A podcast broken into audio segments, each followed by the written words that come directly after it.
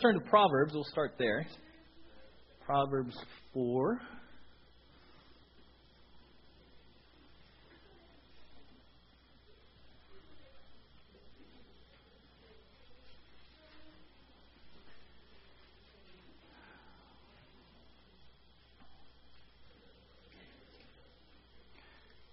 Proverbs 4.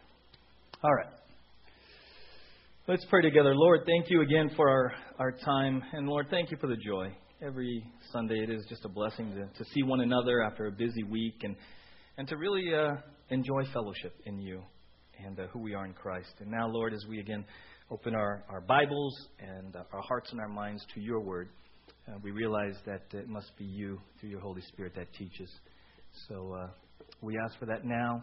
And Lord, again, our desire is not just to be hearers but ultimately to be doers and in the renewing of our minds and in the obedience uh, to your word that you would transform us from the inside out. So we give this time to you now in Jesus' name. All God's people said, Amen. All right, let's uh, let's look at Proverbs 4:23. We've been on this series the last several weeks on this issue of the heart. And in, in the Bible, the heart represents who you are, your core your emotions, your will, your values, your intellect, everything. When, when, when, when the Bible says heart, it means you at the core, not your job, not how much money you make, not what car you drive, right? When it says heart, it's like you. What makes you tick? Who are you at your essence, right? That's, that's, that's, what, it means by, that's what it means by heart. So Proverbs 4.23 says this, Hey, above all else, guard your heart for it is the wellspring of life. Right? And we, we were led into this verse because the Bible tells us out of the abundance of the mouth, of the heart, the mouth speaks. Right? And I told you I was a youth pastor for years and years, and one of the things that I would do is drive kids to Magic Mountain, drive kids to camp, drive kids to the beach, and I would just be the driver. And after a while, they would forget that I was in the car, and high schoolers would just start talking like high schoolers amazing how much you learn about Nordhoff just on a drive to Magic Mountain and back, right? And I'm listening, and I was, and it wasn't judgmental, but I realized, you know what? These kids are just speaking out of the condition of their heart. And it wasn't all bad. Some of them right on, right? But some would cuss.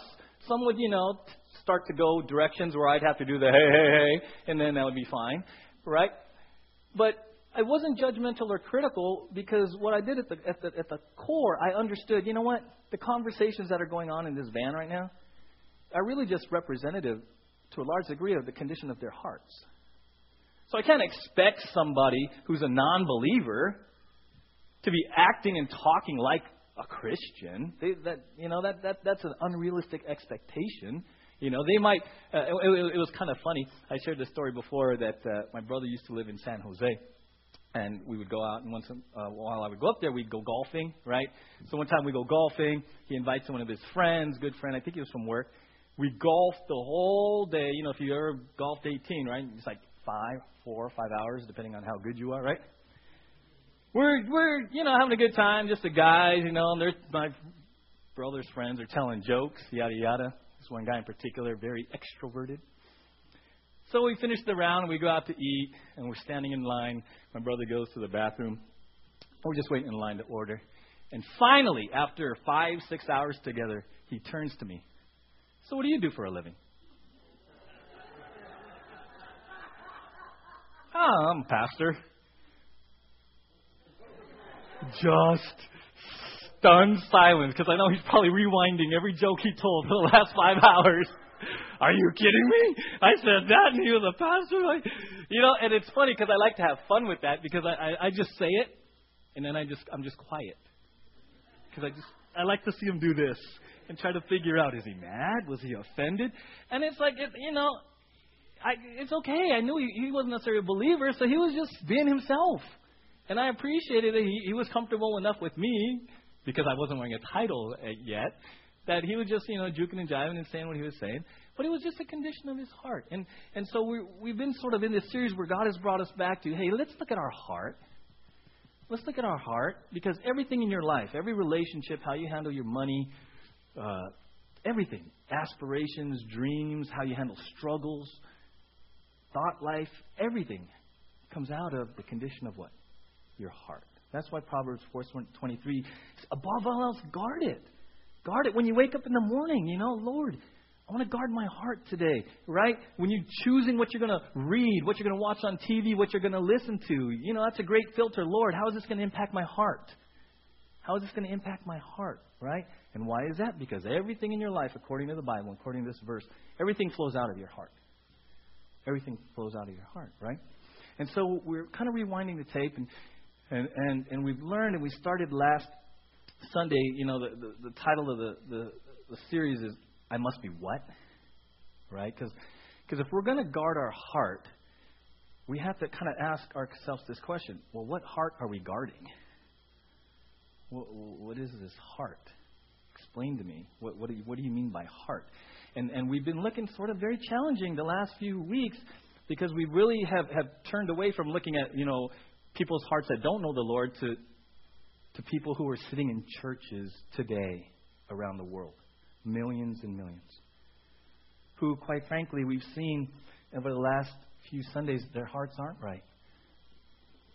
They may have been baptized, they may have gone through membership classes, they may know a lot of scripture, they may have read the Bible several times, and they might be standing in the pulpit.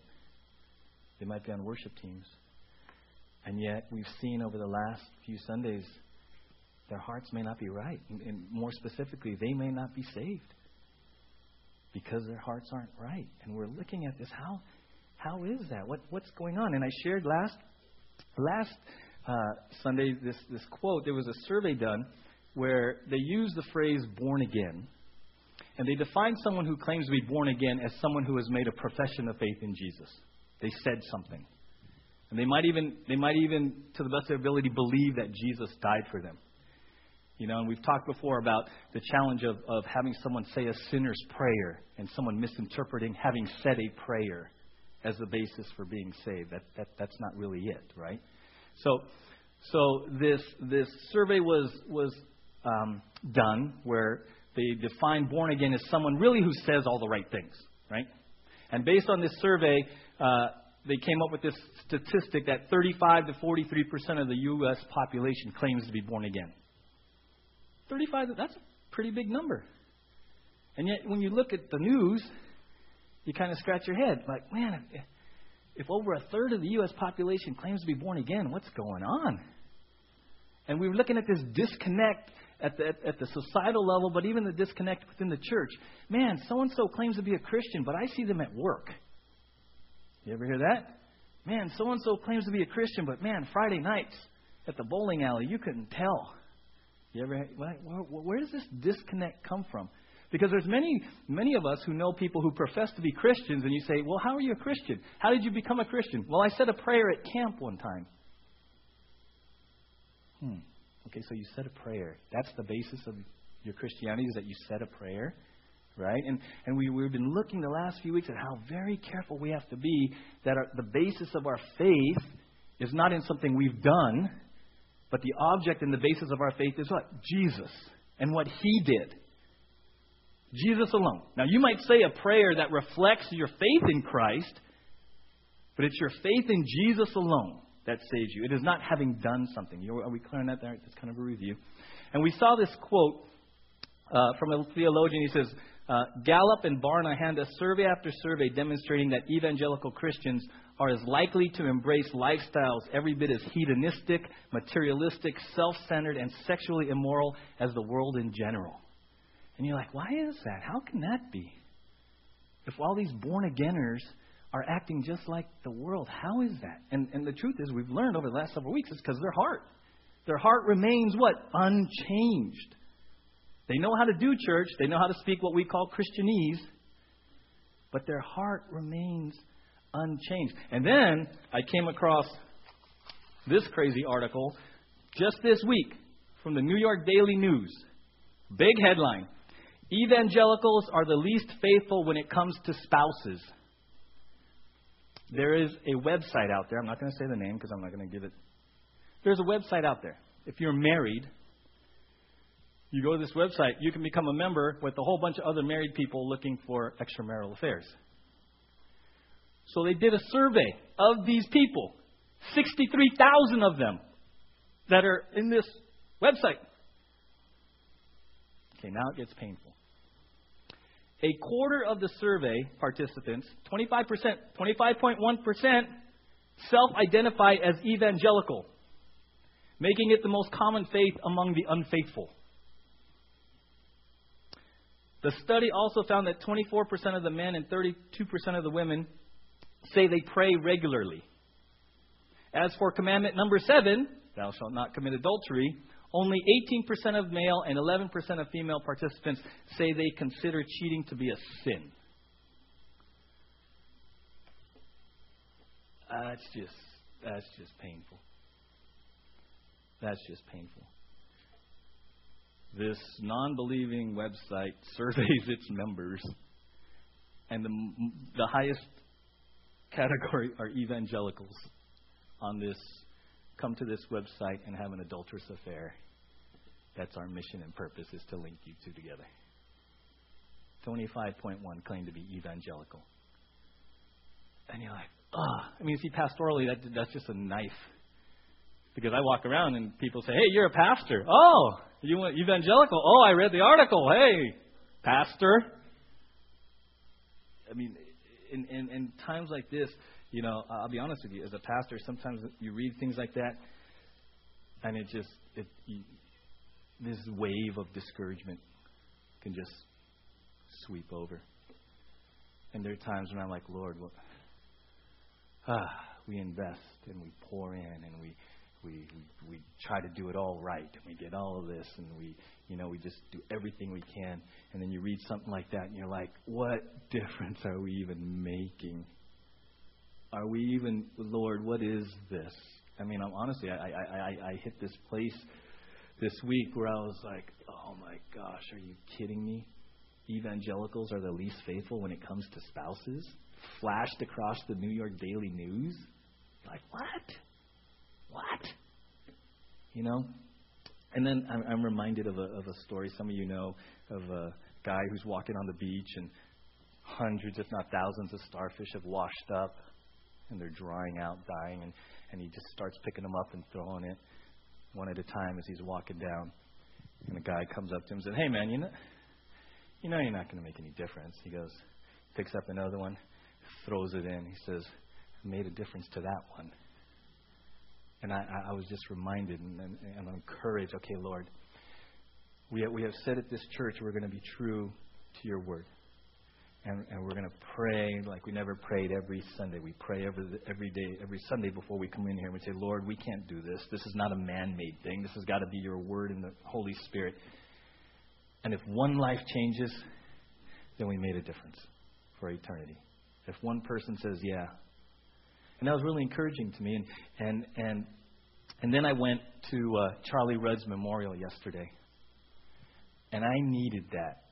I didn't just go to a memorial but as a pastor, I needed to hear Charlie Rudd's family uh, speak incredible testimonies of a man of faith. You know, sure, there was great things about how he was as a grandfather and a husband, but then his son got up as the last speaker and focused on Charlie Rudd's faith. The, the pillar of Charlie's Rudd, Rudd's life was his faith. And I, I, I needed to hear that.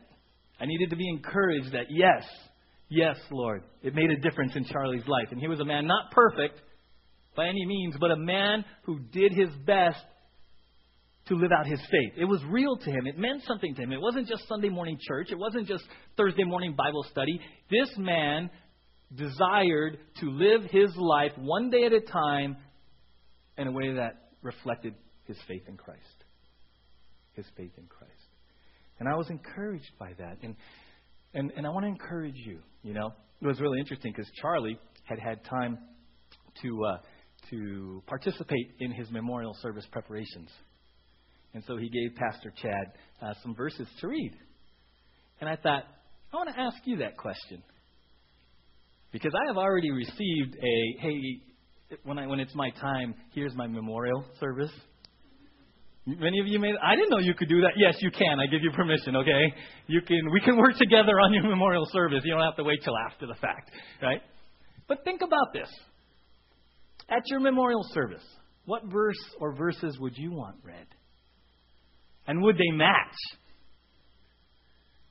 Would someone read that verse and go, Yeah, that was him, that was her, yeah, I get that verse. That he or she lived that, right? Very powerful moment when he was sharing verses because I'm like, wow, great verse. Wow, meaningful. Wow, he lived that. That was awesome.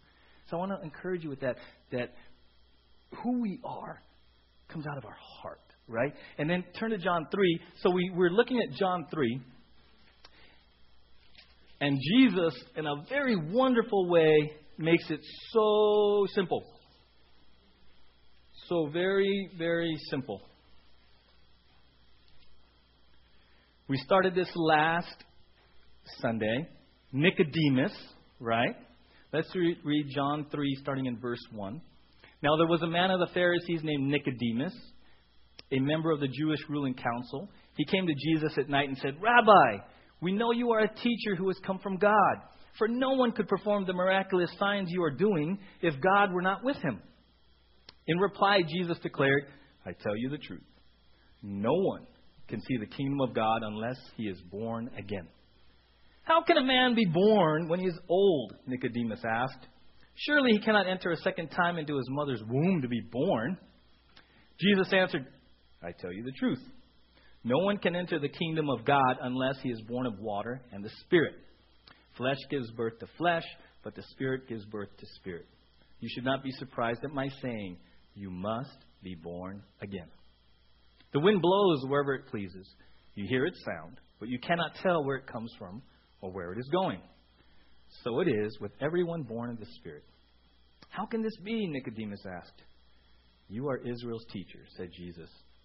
And do you not understand these things? Right? So here's Nicodemus. Pharisee, right? Member of the sort of the Supreme Court, if you will, the Sanhedrin, the Jewish ruling council. Here's a guy, he's not a bad guy. I, I, I think Nicodemus is coming. He's seen Jesus do these miraculous signs, right? Chapter 2 tells us Jesus went into Jerusalem, was doing all these signs. Nicodemus comes to him, I think, with a very sincere question Hey, you know, he, he makes a statement actually. He just says, you know, hey, we know you are a teacher who has come from God, for no one could perform the miraculous signs you are doing if God were not with him. He, you know, he's initiating this conversation, maybe trying to test the waters with Jesus. You know, and the thing about Nicodemus we saw last Sunday was that he's kind of like us. Many of us. Probably a good moral person, committed to God, doing his best to follow the Bible and live a right life and please God and get to heaven, right, by works. Nicodemus was kind of a good guy. Most of the people, 99.9% of you, are good people. 100% of you. Okay, we'll say 100% of you are good people. All right? Why else would you be here unless, you know, you're good people, right? And I said last Sunday the challenge with speaking the gospel to good people is that in their mind they're what? Good people. They're good people. Right? And, and so Nicodemus probably comes with this idea like, hey, this guy's doing some crazy, miraculous things. I'm going to I'm gonna, I'm gonna chat with him. And Jesus, I love what Jesus does, right? He just cuts right to the chase. He doesn't get caught up in some debate about creation and evolution. He doesn't get caught up in some debate about, you know, heaven and hell, right? He doesn't get into this big theological debate with this really strong scholar. You would think he would, right? I'm going to out debate him. No, he says, hey, I tell you the truth. No one can see the kingdom of God unless he is born again. Just Nicodemus just gets flipped. What? Not what I was expecting to hear. Born again, right? And, and, and, you know, it's kind of funny, right? Nicodemus gets so thrown off that he thinks he's talking, wait, wait, born again, this physical thing? What are you talking about? Physical birth? How is that even possible, right? Nicodemus is just like thrown for a loop, which is exactly where Jesus wanted him to be. And for some of us who, who kind of consider us good people, even good church going people, sometimes Jesus comes into our life and he wants to throw us for a loop because we get comfortable and we get in routines, and we kind of, after a while, think we have it all figured out until something happens in our life where we go, okay, you know, I call it crying uncle. Okay, Lord, uncle, you got me. So he goes right to Nicodemus' heart. Hey, Nick, you got to be born again, buddy. And he creates this sort of unease, this tension with Nicodemus. Saying, wait, wait, wait, wait, wait, wait. born again, and then Jesus talks about being born of water and the Spirit, and we're going to look at that more in depth. But what's happening to Nicodemus through this whole conversation is this You're telling me everything I was taught, everything I've been raised with, everything I dedicated my life to is wrong? Yeah. See, that's the struggle going on in Nicodemus right now. He's, he's battling with the heart issue of this is, this is everything I am. This is what I committed my life to. This is what I've been dedicated to. And now Jesus is saying that doesn't mean a thing. Oh. See, that's the hard part about sort of preaching the gospel in this very comfortable country we live in because people don't like the word sin. And when you try to, when you bring up sin, and the Bible says all have sinned, and, go, you know, and you want to talk about the garden, all have sinned. People don't like that. Oh, you're calling me a sinner. I'm not in jail. I never robbed anyone. I didn't kill anyone. Why are you calling me a sinner? Isn't that, we don't like that because because we've sort of been raised. Everyone here, you're good. And we, we go through the same struggle that Nicodemus is going through. You're telling me everything, my view of myself, my view of how to get to heaven, my view of God, my whole worldview is wrong. Yeah, you must be born again. And, and that's the amazing thing is, is if we allow God to speak truth to us and we're open and receptive, watch out because supernatural things can happen. So he says, it says in verse 5, I tell you the truth. No one can enter the kingdom of God unless he is born of water and the Spirit. So that, that phrase, water in the Spirit, there's been a lot of discussion about what that is and, and what that means. And, and I think it's helpful just to kind of look at it as, as a whole, right? So the word born again, let's start with born again, it means completely, radically new. Specifically means from above, right? To undergo such a radical change that is like a new birth. To have something happen to the soul which can only be described as being born again.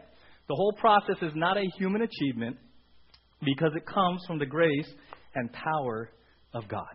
Right? I put in your notes there. If you want to take a peek at your notes, right? That word regeneration, right? Kind of a big word, but now you know if you're a believer in Christ, I don't know to my notes. If you're a believer in Christ, you've been regenerated. So, to the best of your ability, how many of you here have been regenerated? Regenerated. Isn't that radical? See, here's the thing. A lot of the draw for the occult and for the cults is what? Come to us and we'll give you power. People are drawn to the occult, Ouija boards and all that stuff. Why? Because there's this supernatural, mysterious power thing that goes on, right? And they, they twist it. And then you think, oh, you want me to be a Christian? That's so boring. That's just a bunch of do's and don'ts, isn't it? Know, Christians, eh, a bunch of nerds, have no friends, have no life, you know. I heard it all, right? No, no, no, no, no, no, no from the very beginning. When you believe in Jesus, when you place your full faith in Jesus alone, just like Daryl has his full weight on that wheelchair, when you rest in Jesus alone, here's the crazy thing something supernatural, miraculous happens in you. Supernatural. So you got to throw the whole idea that Christianity is just about being a better moral person. That's not biblical. Christianity is a miraculous, supernatural event in your life that happens the moment you put faith in Jesus. Amen? You're regenerated. You're regenerated. You haven't been, you know, it's not reformation. It's not cleaning up your life. It's not being a better person. No. The Bible says the old is gone. You are a, new what? New creation. That word new means this never before existed.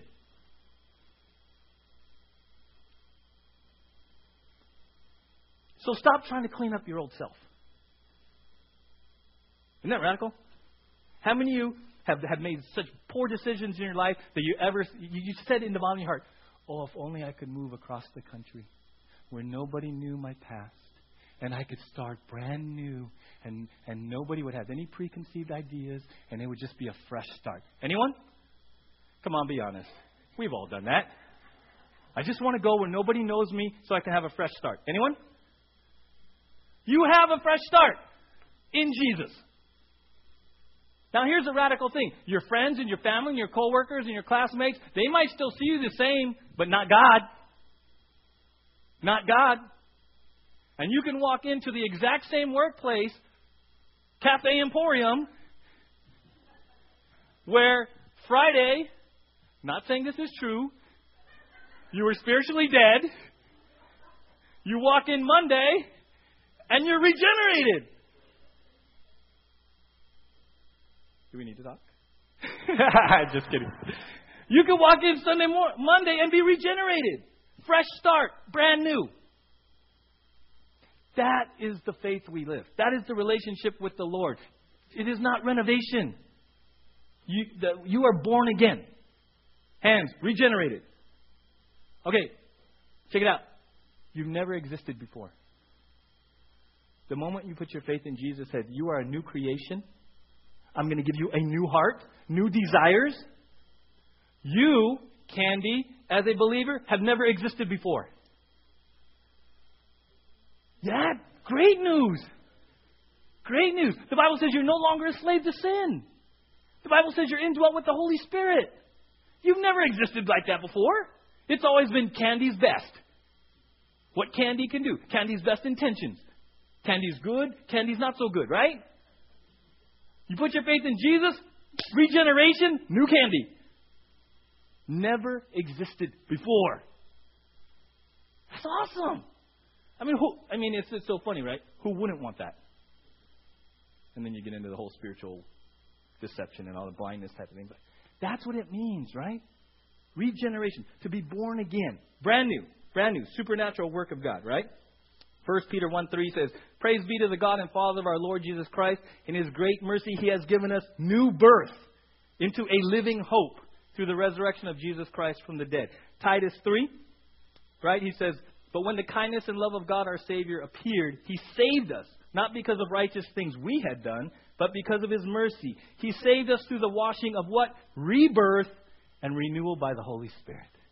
It's brand new, guys. When you put your faith in Jesus, it's not becoming just a churchgoer. It's a brand spanking new relationship because you're brand spanking new.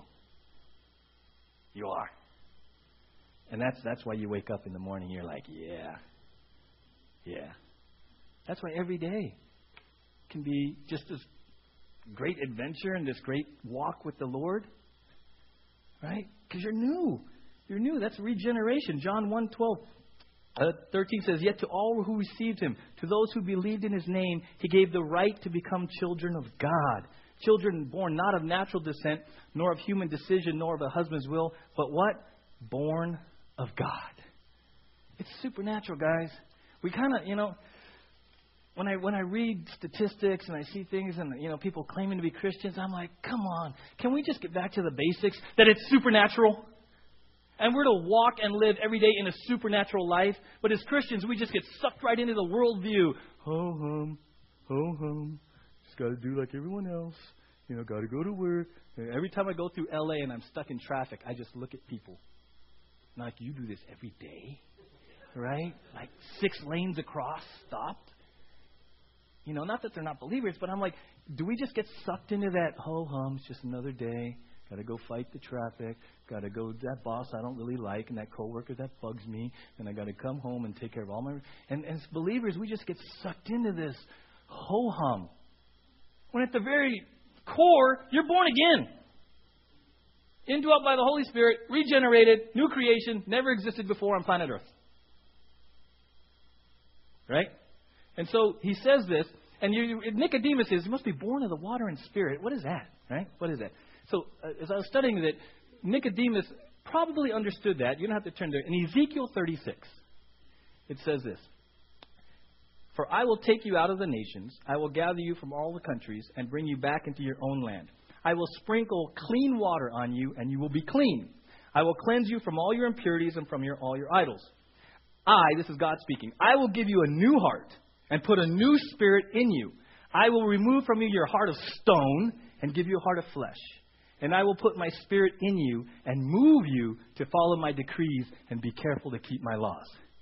So Nicodemus, being a student of Scripture, would understand. He goes, Oh, born of water water and spirit. Oh, wait, I remember Ezekiel. He means something supernatural has to happen. That's what God's talking about. So Nicodemus, in the context, Nicodemus will be drawn to Ezekiel and go, okay, so it's not my religiosity. It's not adherence to the law. Jesus is saying something supernatural has to happen in me. That's how Nicodemus would have understood that. Something supernaturally has to happen in me to be born again, right? And we know now, right, in uh, John 7, water is used to describe the Holy Spirit. Okay? He says this, uh, John 7, verse 37. On the last and greatest day of the feast, Jesus stood and said in a loud voice, If anyone is thirsty, let him come to me and drink. Whoever believes in me, as the scripture has said, streams of living water will flow from within him. By this he meant the Spirit, right? So the, the New Testament describes the Spirit. Holy Spirit is water, right? Water is also used to describe the what? The Word of God, right? John 15, 3. You are already clean because of the Word I have spoken to you. Ephesians 5. Husbands, love your wives just as Christ loved the church and gave himself up for her to make her holy, cleansing her by the washing with water through what? The Word. So in the New Testament, we understand what Jesus is saying same way that Nicodemus. Something supernatural has to happen in you to be born again. It's the Holy Spirit taking the Word of God and regenerating you. That's what's got to happen. The Holy Spirit takes the Word of God. The Bible says the Word of God is sharper, pierces our heart. He pierces your heart, opens your understanding of the truth. And to be born again, here's a radical thing it's through faith in Jesus. You put your full weight, your full belief in Jesus. We are, the Bible says we are saved by grace, unmerited favor. You can't earn it. It's not by works. Okay? You can't earn it. It's a gift. You receive this gift of salvation. How? Put your full weight in Jesus alone. Put your full weight in Jesus alone. So awesome. And you're regenerated, born again, right? And then look what I put in your outline there the impact of regeneration on my life. Right? And I want to encourage you, we are going to look at several of these verses because the Word of God's got to tell you. I, I can't convince you anymore. God just said, you know what? Just read verses today. Just read verses. So turn to 2 Corinthians 5.17. We're going to start there.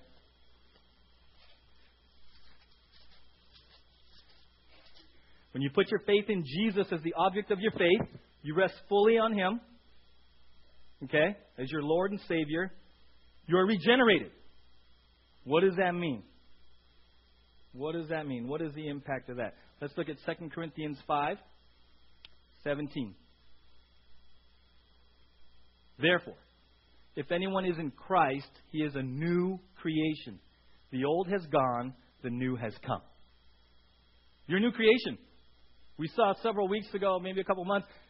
What does God do with your sins when you become a believer? Does he keep a Does he keep a file and throw them at you every time you blow it and say, Ernie, you did it again, buddy. You did that on you did that last May. Come on, Ernie. Right? Is that what God does? No, the Bible says He remembers our sin no more. No more. So we celebrated that one Sunday. That woohoo! There's no file cabinet. There's no file that God's going to say, Steve, remember this. He doesn't do that. He remember. You got a clean slate. That's awesome. He remembers your sin no more, right? So you're a new creation. You have a new relationship with God. We won't turn to that when I read that. You're now what? A child of God. You were once separated. Now you are born again into whose family? God. Turn to someone next to you that's a believer and say, You're a child of God. You're a child of God. Right? You're a child of God.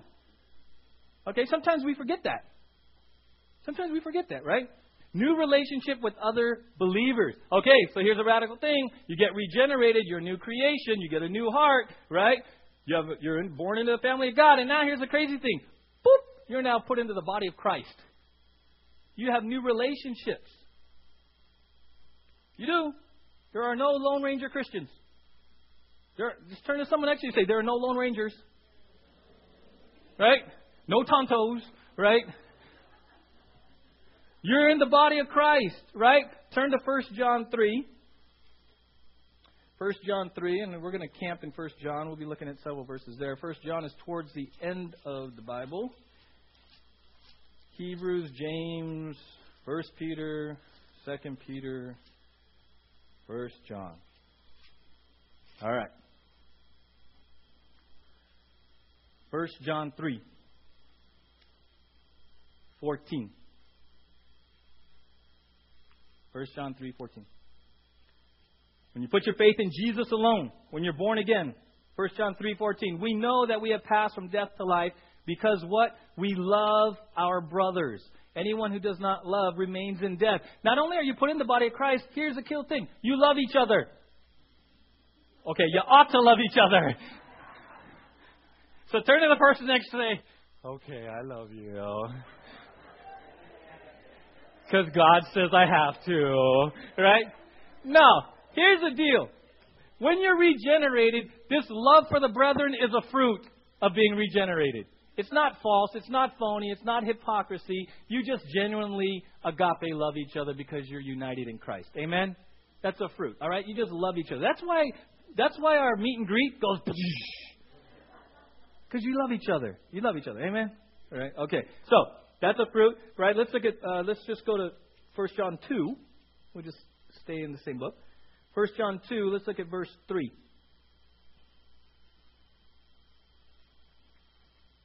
We know that we have come to know him if we, if we obey his commands.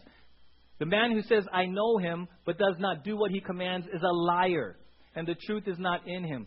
But if anyone obeys his word, God's love is truly made complete in him. This is how we know we are in him. Whoever claims to live in him must walk what? As Jesus walked, right? Let's go to uh, back to verse John 3. Let's start in verse 8. 1 John 3 8. He who does what is sinful is of the devil, because the devil has been sinning from the beginning. The reason the Son of God appeared was to destroy the devil's work. No one who is born of God, regenerated, will continue to sin because God's seed remains in him. He cannot go on sinning because he has been born of God. This is how we know who the children of, of God are and who the children of the devil are. Anyone who does not do what is right is not a child of God, nor is anyone who does not love his brother. All right, who here sinned? Even as a Christian. Does that mean you're not going to sin ever? Is that what these verses are saying? No. But if you misinterpret that, you can get all wound up. I sinned. I must not be a Christian. No. What these verses are saying as a whole, here's the heart of these verses. You have been born again. You have been regenerated. You have a new heart. You have the Holy Spirit. You're free from the slavery to sin. Here's the thing if you're a child of God, your nature as a whole is to love and obey God. As a child of God with a new regenerated heart, your nature is not to keep sinning.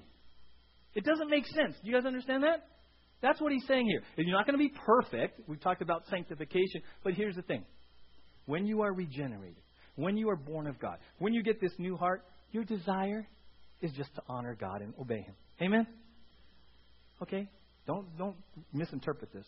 It's just your general bent, the general desire of your heart is to honor God. Because why? He gave you that nature. You're born again. How many of you remember a time in your life you want nothing to do with God? How many of you remember a time in your life coming to church on Sunday was like, eh? And you're here. Where did that desire come from? Not you. Don't think it was you. Your desire to be here, unless, of course, you were forced, but your desire to be here comes from God. That's evidence of regeneration, yo. That, that, okay, I shouldn't say yo, but that, that, that's for another crowd. that's for the San Diego crowd. Your, your evidence of regeneration is you want things of God. You want to worship. You want to read. Not necessarily perfectly. You want to be at church. You want to sit next to the person you're sitting to. Uh, Candy's like, yeah, so y'all, you should feel good right there, right? So that's just evidence. That's fruit of being born again. You want the things of God. You want to obey. Okay? New ability to obey God. Here's the crazy thing. Philippians 2.12 says, work out your salvation. Okay? Follow me daily. But here's the thing. I'm going to give you the desire and the power to do it. Isn't that crazy? Come follow me. Walk with me with this. And here's the crazy thing I'm going to give you the desire to do this, and then I'm going to empower you through the Holy Spirit to do it. Anybody here ever have something, somebody put some goal for you to achieve that you knew was impossible? What happened? You got discouraged. You quit. You were angry. No way. God says, ah, I'm going to give you the desire to do this, and then I'm going to empower you to do it. Win win. Win win. Right? Crazy. Right? And then you have new life. New life. We'll end with this 1 John 5 11 12. And this is the testimony God has given us eternal life, and this life is in His Son. He who has the Son has life. He who does not have the Son of God does not have life. Here's a question Do you have the Son? Because here's a radical thing. If you have Jesus, if you put your faith in Jesus, according to that verse, you have what? Life. Eternal life and abundant life. You have, the, you have the potential for abundant life, not tomorrow, right now. Right now. You have the potential for abundant life right now. If you had Jesus. It's that simple. Well, how do you, how do you have faith? Galatians tells us you're, you're, you're born again through faith in Jesus. It's that simple. Put your faith in Jesus as your Savior and Lord, that He paid the price you could never pay. He went to Calvary, died for your sins. Believe on Him with your whole being. That's faith, your whole being. And the Bible says you have life.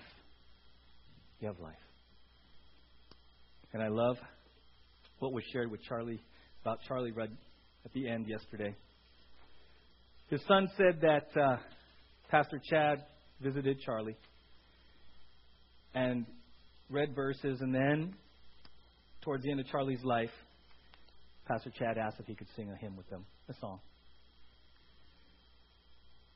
And they wanted to sing Jesus Loves Me. The simplicity. You must be born again. Have Jesus, have life.